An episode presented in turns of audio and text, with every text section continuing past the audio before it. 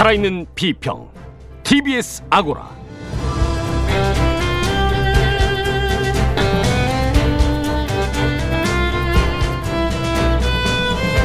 안녕하세요. TBS 아고라 송현주입니다. KBS 신임 보도국장이 출입처 폐지를 선언했습니다. 그동안 KBS에 쏟아진 비판에 대한 KBS 구성원들의 화답일 텐데요. 그게 왜 출입처 폐지일까요? 주마가평에서는 출입처 관행의 문제점을 들여다보겠습니다. 우리 언론의 문제점과 개혁 방안에 대한 최근의 논의들이 TBS와 무관하지 않습니다. 주마가평에서는 TBS 보도의 과거와 현재 그리고 그 비전에 대해서도 이야기 나누겠습니다.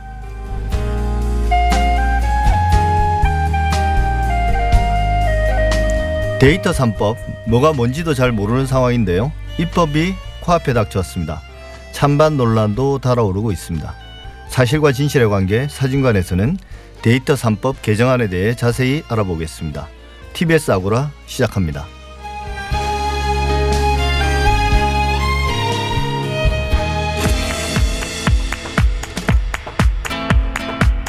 달리는 TBS에 꼭 필요한 평을 더합니다. 주마 가평.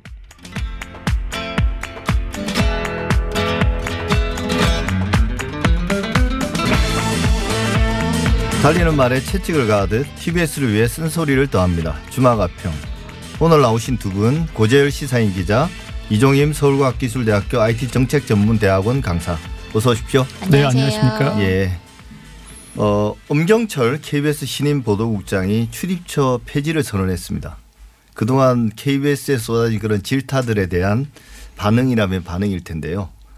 또 이게 또 파격적이라면 파격적입니다. 그래서 오늘 먼저 언론의 출입처 관행부터 한번 말씀 나눠보겠습니다. 고재열 기자님, 네. 이게 출입처 하면 다들 알고 있는 것 같은데 예, 예. 실제로 일반 시민들도 그래도 뭔가 좀 내용을 좀 설명해 주시죠. 예. 뭐 출입처는 좀 나눠서 생각하시면 좋을 것 같아요. 그러니까 출입처에서 기자들이 어, 이용할 수 있는 기자실을 제공하는 어떤 그 기관의 입장에서는 이제 공간이죠, 공간.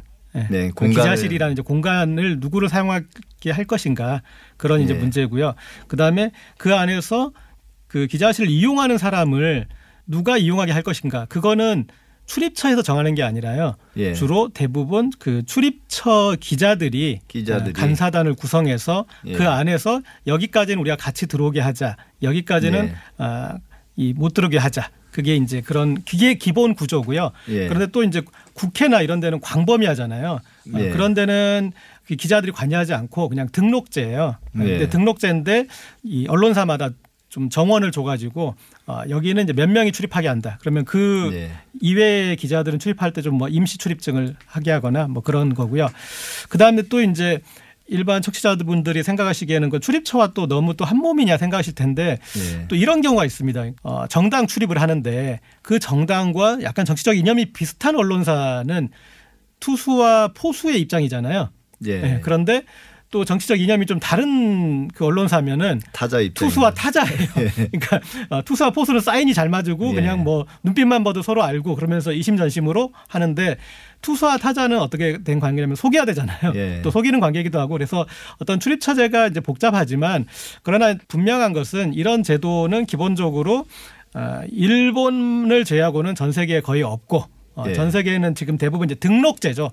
그리고 예. 지금과 같은 IT 위주의 세상에서는 등록만 해도 충분해요. 예. 등록해서 거기에서 뭐 메일로 자료 받고 그다음에 음. 또 여러 메신저로 공지 받고 그 정도면 예. 충분한 거예요. 예. 지금 실제 이제 우리나라 주요 종합 일간지나 방송사들 그러니까 출입처 제도를 두고 막 아주 넓은 출입처에 보내 기자들을 보낼 수 있는 그런 정도의 인력을 네. 가진 그런 언론사들의 주요 출입처는 어디인가요? 그러니까 이 기자는 이제 양쪽 입장을 들어봐야 되니까 예. 국회에 가서도 출입을 할 때 여당과 야당을 같이 듣는 게 필요해요. 그런데 예. 여당 가는 기자들은 여당 쪽만, 야당 가는 네. 기자들은 야당 쪽만 들어요. 그럼 한쪽과 어떻게 동화될 수밖에 없잖아요. 그렇죠. 리고 또 기업을 가서도 기업 입장만 아니- 아니라 노조 입장도 또 노동조합, 예. 민주노총도 같이 출입을 해야지 예. 어떤 균형된 시각을 둘 수 있는데 우리나라는 이제 한쪽만 아, 이제 그런 기본 구조고 예전에 이제 정당 출입처는 그 기원이 아, 우리 이제 기억하시는 삼김 시대 때 네, 음. 그때 어, 유력 정치인의 의중이 정치에 영향을 아주 많이 미칠 때는 그 정치인의 집이었어요. 그 아침에 네, 그 집에 예. 가서 아침에, 같이 맞아요. 아침을 예. 먹고 예, 그리고 네. 이제 어, 얘기부터 듣고 이제 하는 그런 것부터 하는 그런 이제 정당의 출입 역사가 네. 있고 기본적으로는 이제 관청 중심으로 돼 있죠. 아, 정부 부처 중심으로 돼 있고 그다음에 이제 큰 기업들 아, 예. 그렇게 돼 있고 이제 어떤 기관들은 또 출입도 하지만은 그 이제 언론사에서 그 기관만 한 군데를 출입할 수 없으니 뭐 국립극장이나 뭐 예술의 전당이나 이런 데는 공연 담당 기자가 이제 또 두루 출입하는 데가 되고 예. 예. 근데 방금 이제 고재열 기자 말씀하신 것처럼 주요 관공서는 뭐 그렇다 치더라도 양쪽 입장을 다 들어봐야 되는데 한쪽만 출입처인 경우는 좀 문제가 될 수 있는 그렇죠. 거잖아요. 그리고 또 정당 위주로 정치부 기자들이 출입을 하다 보니까 사실은 국회는 정쟁보다 더 중요한 게 제도를 법 제도를 만드는 게 중요하지 않습니까? 그러니까 예. 우리가 늘 정책 정당 가야 된다고 얘기하는데 그러려면은 정책 보도가 돼야 돼요. 예. 그러려면 사실은 어, 기자들의 편제가 정책을 다룰 수도 있는 상임위별로 그렇죠. 상임위로 돼서 기자들이 그런 그 정무 전문가가 아니라 정책 전문가가 네. 돼서 어, 정말 필요한 제도가 지금 어떻게 되고 있는지를 알려야 되는데 출입처를 정당 위주로 해놓으니까 어, 기자들이 맨날 그 말 받아 쓰면서 어, 그리고 그 정쟁만 이렇게 보도하는 그런 형태로 나오고 있죠. 예. 고지열 기자님께서 너무 잘 설명해 주셔가지고 네. 국내에서 그동안 그 출입처 중심의 보도가 왜 비판받을 수밖에 없었는지 그리고 이제 기자에 대한 여러 가지 비판이 왜 일어났는지 그런 얘기들도 좀 들어볼 수 있었던 것 같아요. 저도 네. 굉장히 도움이 많이 됐는데요. 근데 아까 말씀해 주셨던 것처럼 이렇게 출입처 기자단 이라는 것들을 운영하는 데가 사실은 일본이나 한국 정도밖에 없고 전 세계적으로 네. 없는 상황인데 물론 이제 세계 어느 나라나 언론이 효율적인 취재를 위해서 취재 영역을 직능별로 분류해 있긴 합니다. 근데 이제 국내 기자단과 같은 그런 형태는 사실은 보편적이지 않고 뭐 예를 들면 미국에서는 정부나 의회에 대한 취재 활동 같은 경우는 주로 공개 브리핑 예. 혹은 뭐 대통령의 기자회견 같은 경우를 중심으로 거기에서 정보를 공개적으로 많이 수집하고 예. 그래서 매, 많이 비교하잖아요. 기자는 왜 한국 기자는 질문하지 않는가? 라는 부분들 그리고 외신 보도와 관련해서 뭐 한국 정상과 미국 정상이 뭐 브리핑을 한다라고 했을 때 그 자리에서 어떠한 질문을 할 수 있는가라는 부분들은 기존의 어떤 국내 취재 관행 에 기반해서 나타나는 문제들인 것 같아요. 그리고 이제 미국에서는 그냥 그런 기자회견이나 공개 브리핑에 참여하겠다라고 하면 press card를 언론인들에게 모든 언론인들에게 이제 개방 물론 이제 문제되는 부분은 제외하겠지만 press card를 발급하고 그 press card를 가지고 있는 기자들은 출입할 수 있는 방식이어서 근데 이제 국내 같은 경우는 이제 역사적으로도 이런 그 출입처 제도에 대한 부분은 많이 연구도 되어 있었어요. 그래서 뭐 1920년대 일제 강점기에서부터 뭐 조선일보나 동아일보 기자들이 뭐 일본과 같이 취재 정보라든지 이런 것들 하는 틀이 형성되면서 지금까지 이어져 오- 오는 방식이고 굉장히 정부나 관 주도의 정보 의 정보원에 의존적인 방식으로 진행된다라는 부분들은 해외 사례, 뭐 국내 사례 비교해서도 계속적으로 좀 비판을 해왔던 지점이기도 합니다. 예, 근데 방금 말씀하신 것처럼 이 출입처는 언론의 요구이기도 하지만 그 출입처에 기자실 운영하고 기자단을 두는 것 이게 이제 우리가 출입처라고 부르는 그 관공서나 혹은 뭐 대기업 혹은 이제 기자실을 운영할 수 있을 정도의 능력을 가진 거기에서 이제 그 출입처가 원하는 건 어떤 것들인가요? 네. 단적으로 이제 얘기하자면 저처럼 이제 시사주간지에 있는 기자들은 출입처에 그 등록을 하는 게 좀 오히려 불리하거든요. 왜냐하면 또 등록을 하면 일주일에 또 며칠 이상 가서 앉아 있어야 되고 그런 것도 있어요. 아, 근데 예. 저희 입장에서는 뭐 현장에 가는 게 낫지 거기에서 앉아 있어 봤자 어, 그들 얘기밖에 더 들을 게 없잖아요. 그러니까 저희는 예. 그래서 가지 않는데 막상 이제 취재에 들어갔을 때 그 관공서나 뭐 그런 기관들이 출입처 기자들을 핑계로 취재 협조를 안 네. 하는 경우가 너무나 많아요. 아마 이제 방송사에서 시사 프로 PD 분들도 많이 당하셨을 일일 텐데 네. 그런 내용은 우리 출입 기자단하고 상의하세요라고 얘기를 해요. 아, 아, 그리고 우리는 알려줄 수 없다. 그리고 그 예. 내용은 먼저 출입 기자단에 먼저 줘야 된다. 뭐 그런 예. 식으로. 그래서 어, 이 출입 기자단의 가장 큰 병폐는 어, 제가 봤을 음. 때 언론에 의한 언론 통제예요.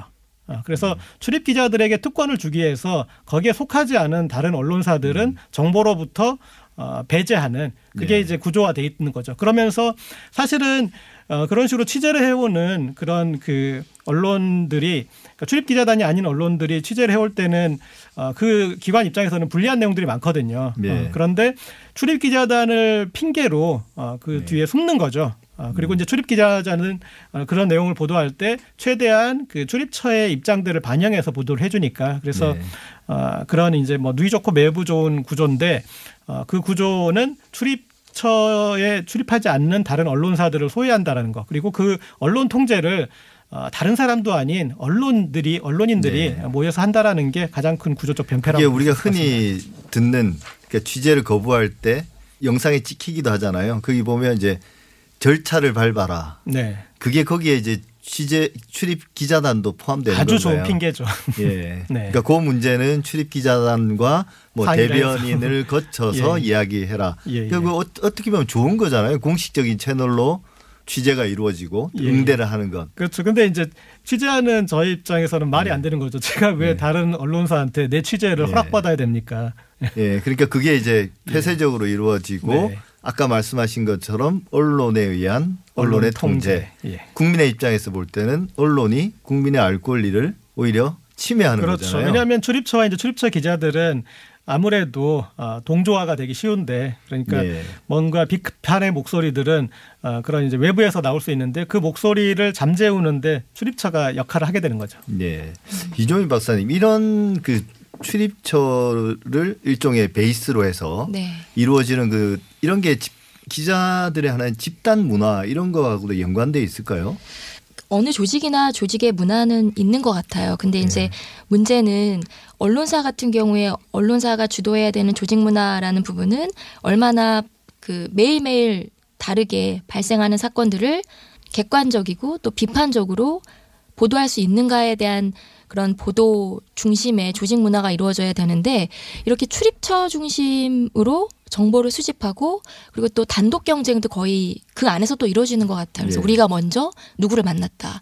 우리가 누구를 먼저 만나서 어떤 얘기를 들었다. 이런 방식으로 하다 보니까 그 안에서의 그 출입처 기자 단 안에서의 경쟁 그리고 또 기자가 어떠한 정보를 가지고 방송사나 신문사로 가는가. 그 안에서 조직에서는 계속적으로 그 출입처 기자에게 책임을 맡기는 네가 굉장히 적극적으로 취재를 해야지만 우리가 보도를 더 주목받을 수 네. 있다라는 이런 문화가 이루어지고 있고요. 또 뭐 제가 그 주변에서 듣기에는 언론사 내에서의 조직 내에서의 어떤 서열 관계 물론 요즘은 이제 바뀌고 있다라고는 하지만 굉장히 좀 엄격하다라는 얘기도 들었던 네. 것 같아요. 그래서 그럼 조직 내 문화도 굉장히 경직돼 있고 또 출입처 기자단이라는 어떤 정부 주도의 이야기를 과연 비판적으로 보도해서 쓸 수 있는가 이것도 형성돼 있지 예. 않고 또 스스로 정보를 분석해서 쓸 수 있는 그런 시간적인 여유도 많지 않은 상황들이 이루어지다 보니까 너무 취재원에 의존, 의존하게 되고 또 제한적인 정보에만 의존하면서 그 안에서의 경쟁이 이루어지다 예. 보니까 시민하고 혹은 뭐 독자분들이 과연 이런 기사에 대해서 얼마나 그 목소리를 또 낼 수 있는지 그런 여지조차도 아예 만들어지지 않는 방식으로 기사가 이렇게 계속적으로 생산되고 뉴스가 생산되고 이런 부분들은 정말 어, 문제라고 봅니다. 예. 고재열 기자님, 제가 그것도 한번 여쭤보고 싶은데요.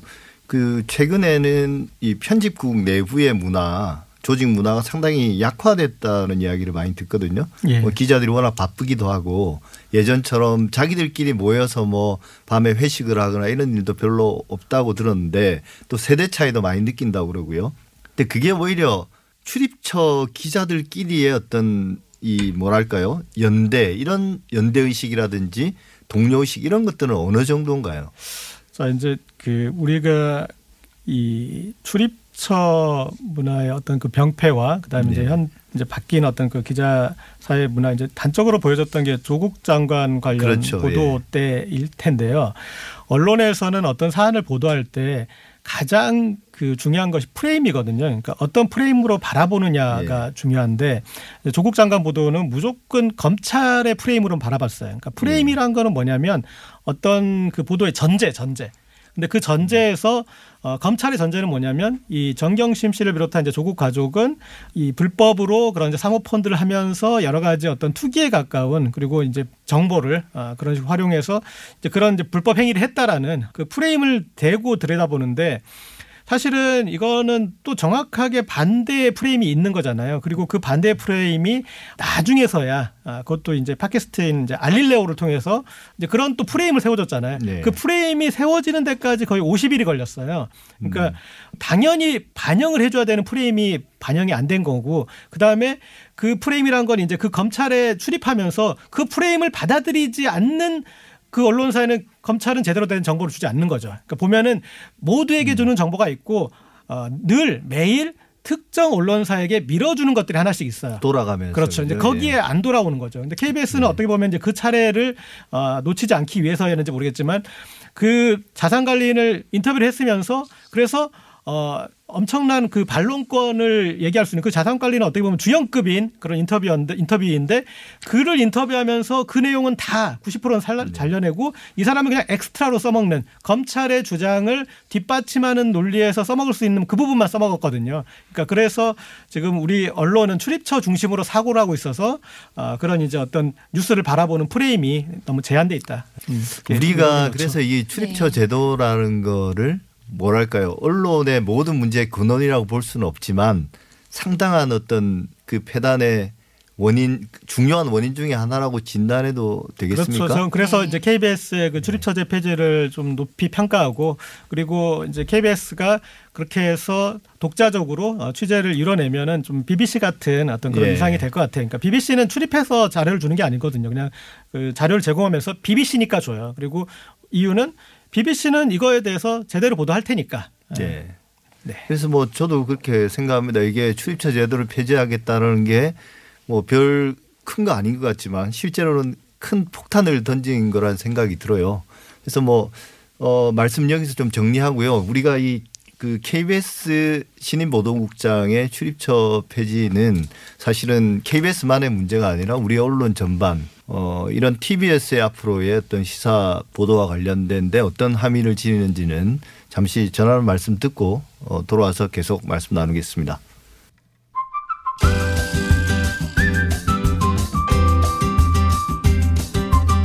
지금 여러분께서는 미디어 전문가 송현주 한림대 교수의 진행으로 TBS 아고라를 듣고 계십니다. 살아있는 비평 TBS 아고라는 청취자 여러분들의 생생한 의견으로 만들어집니다. TBS 앱이나 50원의 유료 문자 샵의 0951번 카카오톡을 통해 평소 TBS 라디오를 들으면서 꼭 하고 싶으셨던 말을 아낌없이 보내주세요.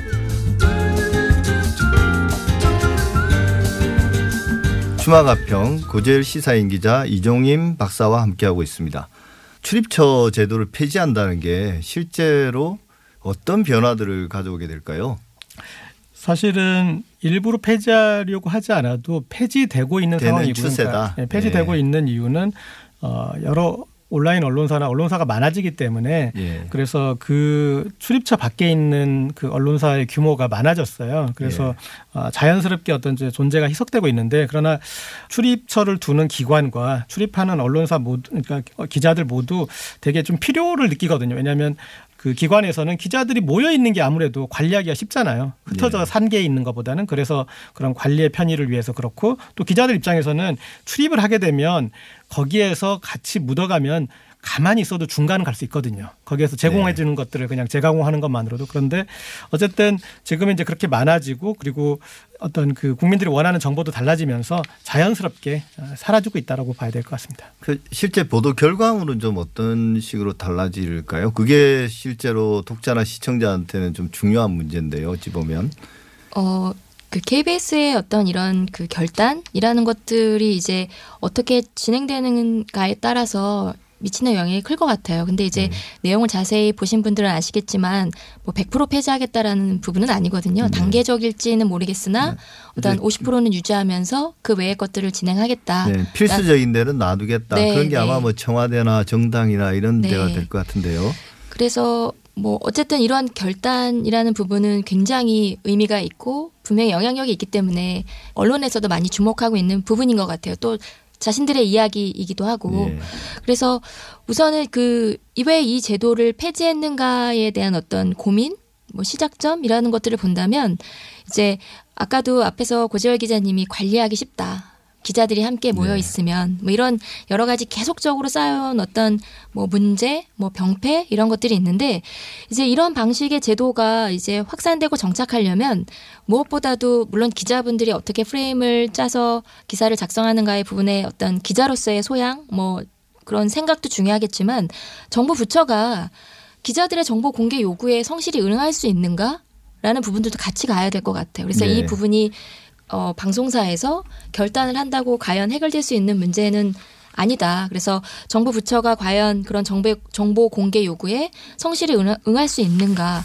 그리고 또 기자들 내에서도 경쟁이 굉장히 심할 텐데 단독 보도 경쟁 뭐 이런 부분들을 계속 많이 주목하잖아요. 근데 사실 기사를 보면 사실은 단독이 아니거든요. 그냥 가장 처음 보도했다라는 정도일 뿐이지 다른 뭐 인터넷 언론사든 굉장히 언론사가 많은 상황에서 단독이라는 것이 사실은 지금 별로 의미가 없는 것 같아요. 그래서 네. 어, 이 부분이 어쨌든 지금은 과도기고 변화하는 미디어 생태계에 맞춰서 기자들 역시도 이 제도가 가지고 있는 어떤 문제 또 시민분들도 다 알고 계시기 때문에 점차적으로 이 제도의 어떤 발화, 우린 바꾸겠다. 라는 네. 부분을 이제 선언했고 또 한편으로 고민은 KBS 같은 경우는 9시 뉴스 중심의 보도에서 나타나는 문제들을 내부에서도 많이 이제 비판을 해왔었습니다. 또 플러스 공영방송사라는 정체성이 있어요. 그래서 과연 출입처 제도가 가져왔었던 기존의 그런 어- 여러 가지 뭐 혜택이라면 혜택일 수 있고 또 중요하게 고민해야 되는 지점들이 있는데 그 문제를 과연 격파하면서 출입처 제도를 벗어난 네. 어떤 기사를 생산할 수 있을 것인가라는 부분에 대해서는 좀 지켜봐야 될 것 같습니다. 어쨌든 막연한 기대이긴 하지만 출입처 제도가 가져왔던 천편 일률성 이런 것들은 좀 완화되고 좀 다양한 뉴스들을 우리가 볼 수 있지 않을까 다양한 관점에 다양한 주제에 다양한 소재의 뉴스들을 볼 수 있을 거라고 기대할 수는 있지 않을까 싶은데요. 네, 네. 그렇습니다. 예. 이런 어떤 출입처 제도의 뭐 변화나 이런 것들을 포함해서 언론의 변화하는 환경 이게 이제 TBS 보도에도 큰 시사점이 있을 것 같은데요. 먼저 TBS 보도국 장행석 편집부장 이야기부터 한번 들어보고 말씀 계속 나누겠습니다. 네, 저희 TBS 보도국에는 기자가 한 50명 정도 있고요. 어, 기자 포함해서 카메라라든지 뭐 PD, 작가 이런 그 그 외 스탭들까지 포함하면 대략 한 90여 명 정도가 일하고 있습니다. 어, 특히 다른 매체하고 좀 다르게 저희 기자 중에는 어, 한글 기자도 있지만 영어 기자가 한 10여 명 정도 있습니다. 그동안 TBS가 라디오 뉴스 중심으로 취재 보도를 해왔는데 올해부터는 TV 중심으로 조금 바뀌었습니다. 그리고 이거는 앞으로 이제 계속 이어질 것 같은데요. 리포트를 제작하게 되면 어, 라디오나 TV 구분 없이 똑같이 나가고요. 어, 출입처 역시 어떤 매체별로 구분해서 운영하기보다는 소스 중심으로 아이템 중심으로 어, 취재 보도하고 있습니다. 통신사 기준 또는 메이저 언론사 기준으로 보면 저희가 커버하는 출입처는 그렇게 많지는 않습니다. 많지는 않지만 주요한 이슈 중심으로 저희가 그 커버를 하기 때문에 뭐 그리고 점점 이제 출입처 기반이 약해지고 있죠. 어떤 기관이나 이런 데서 출입처 기자들을 아주 폐쇄적으로 관리하는 것, 폐쇄적으로 기자단이 운영되는 것 이런 것들이 많이 깨져가고 있습니다. 출입처에서 흔히 그 발생되는 뉴스보다는 출입처를 에, 기반으로 하되 기획이나 발굴 기사를 많이 쓰는 그런 쪽으로 좀 focusing을 해야 된다고 하고 있고 TBS는 그런 쪽에 좀 주력하고 있습니다.